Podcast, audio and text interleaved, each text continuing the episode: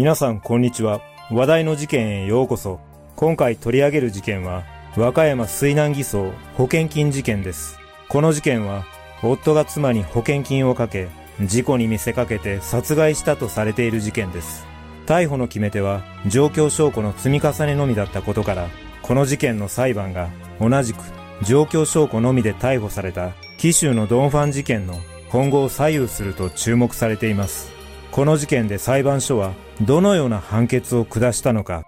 まずは事件概要からどうぞ。事件概要2017年7月18日夕方、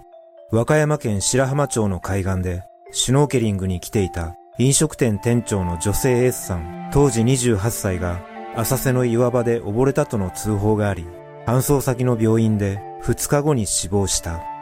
当初、水難事故との見方もあったが、その後の調べで、現場に S さんと一緒に来ていた夫の T、当時29歳が S さんを殺害したとして殺人容疑で逮捕された。逮捕の決め手となったのは、事件の数ヶ月前、S さんに多額の保険金がかけられていたことや、司法解剖により不審な点があったことなど、状況証拠の積み重ねからだった。調べに対し T は起訴内容を否認し続け、弁護側も無罪を主張していたが、和歌山地裁は状況証拠を認め、T に懲役19年の実刑判決を下した。判決を不服とした T は控訴しているため、現在も有罪認定は確定していないが、状況証拠から実刑判決が下されたことで世間から注目される事件となっている。実はこの事件が注目される理由の一つには、2018年に同じ和歌山県で起きた紀州のドンファン事件がある。この事件も状況証拠のみで元妻を逮捕し起訴しているため、この水難事故事件の裁判の行方が今後を左右するとも言われている。また、和歌山カレー事件においては、状況証拠のみで死刑判決が出ているが、冤罪の可能性を指摘する声も多いことから、さらにこの事件の注目度は高まっている。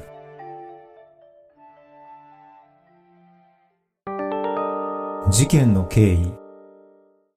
S さんと T は専門学校で出会い、2015年11月に結婚しているが、T は2017年1月頃から愛人を作り、事件前には愛人が T の子供を妊娠していたとされる。S さんは事件前に T に愛人がいることや妊娠させていることも知り、ショックで体調を崩し、T と住んでいたマンションを出て、実家に戻り別居していたという。その後、S さんの母親を交え話し合いが行われ、T は愛人と別れ、子供も下ろすという念書まで書いたとされている。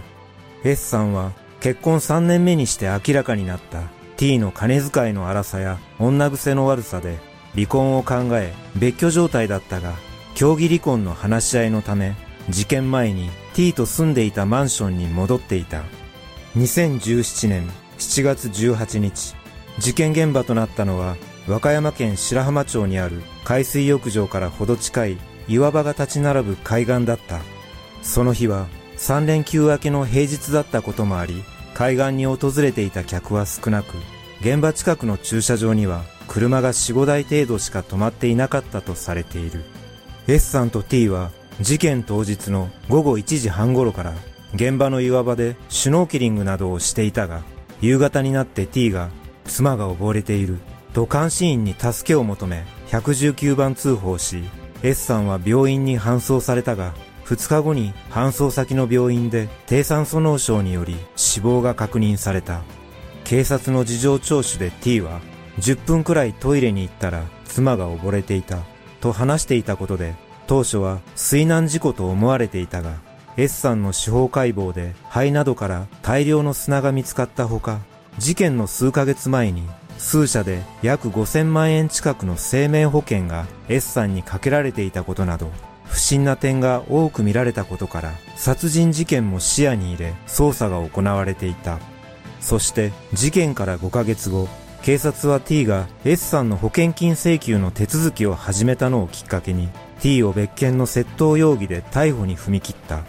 逮捕容疑は T が事件当時勤務していた会社から商品を大量に盗み、メルカリで売りさばいたという容疑だった。また、T は亡くなった S さんのアクセサリーや使いかけの香水までメルカリで売りに出していたとされ、金に困っていたとする見方も強まり、2018年4月、S さんへの殺人容疑で再逮捕した。T は逮捕後から公判中まで容疑を否認し続けたが、2021年3月、和歌山地裁は T に懲役19年の実刑判決を言い渡したが、判決を不服として控訴している。警察の捜査。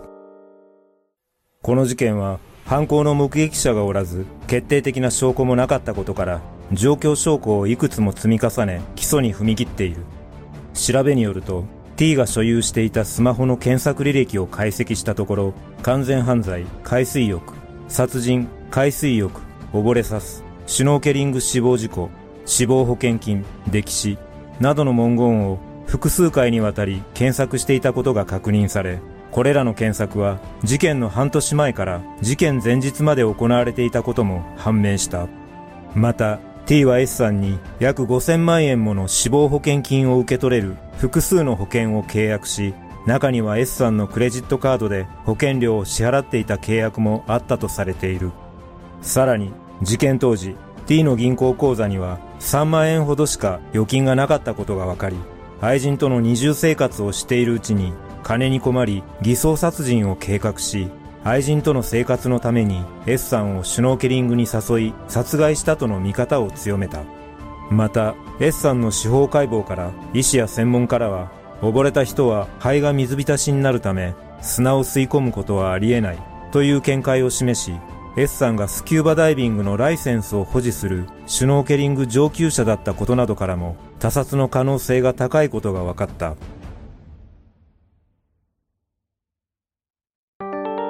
裁判の判決。この事件はこれらの状況証拠を裁判所がどう判断するのか注目された。その結果裁判所は検察の示した状況証拠が T を犯人と認めるものだと判断し T に懲役19年の実刑判決を下している。裁判所は T を犯人だとする根拠を次のように示している。事故ではなく他殺だと認定した根拠について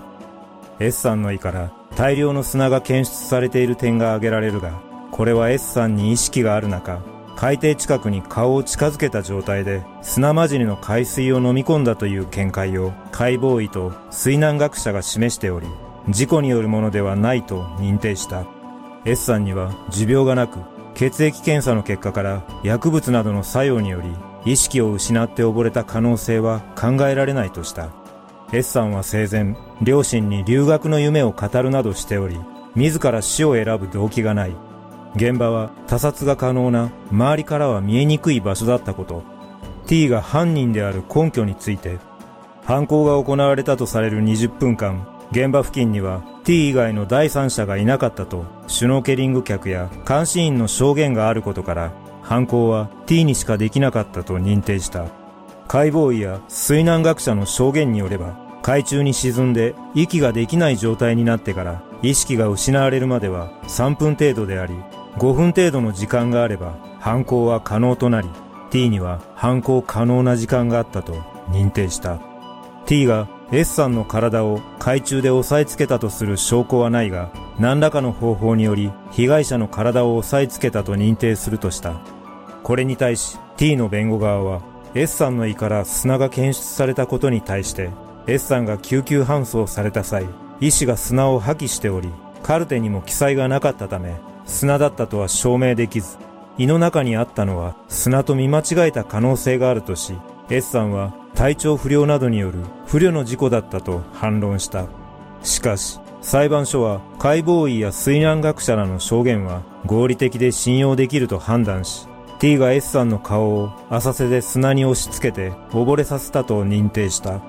さらに T は妊娠した不倫相手の存在が S さんに発覚し、S さんには不倫関係の解消を、妊娠した女性には S さんとの離婚を約束し、両立不可能な約束の期限が迫る中、両者との関係を清算しようと犯行に及び、歴史に見せかけようとした計画性は明らかとし、また S さんにかけられていた死亡保険金を手に入れるのも動機だったとも述べた。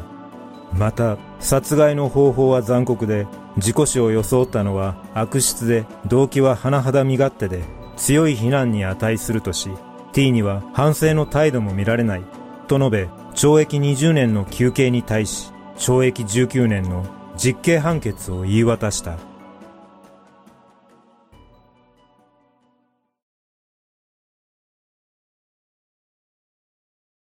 この事件の裁判は犯行に至る経緯や計画性、動機に関する証拠よりも S さんの解剖結果や現場の状況といった客観的な証拠に加え医師や専門家の第三者による証言を重視した判決だったとされています。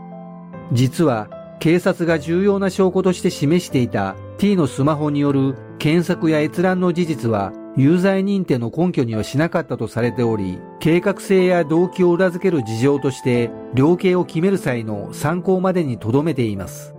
やはりこの事件を見て、私が気になるのは、先日逮捕された、紀州のドンファン事件の元妻の証拠についてです。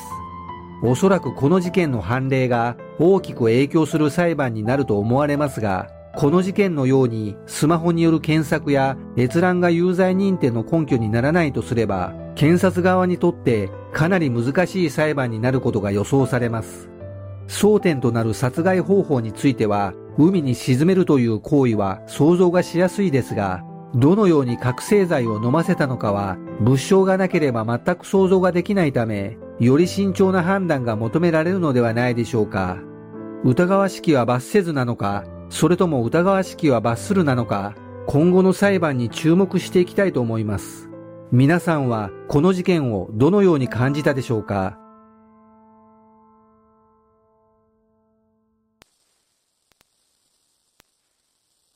最後までご視聴いただきありがとうございます。それではまた次回の動画でお会いしましょう。さようなら。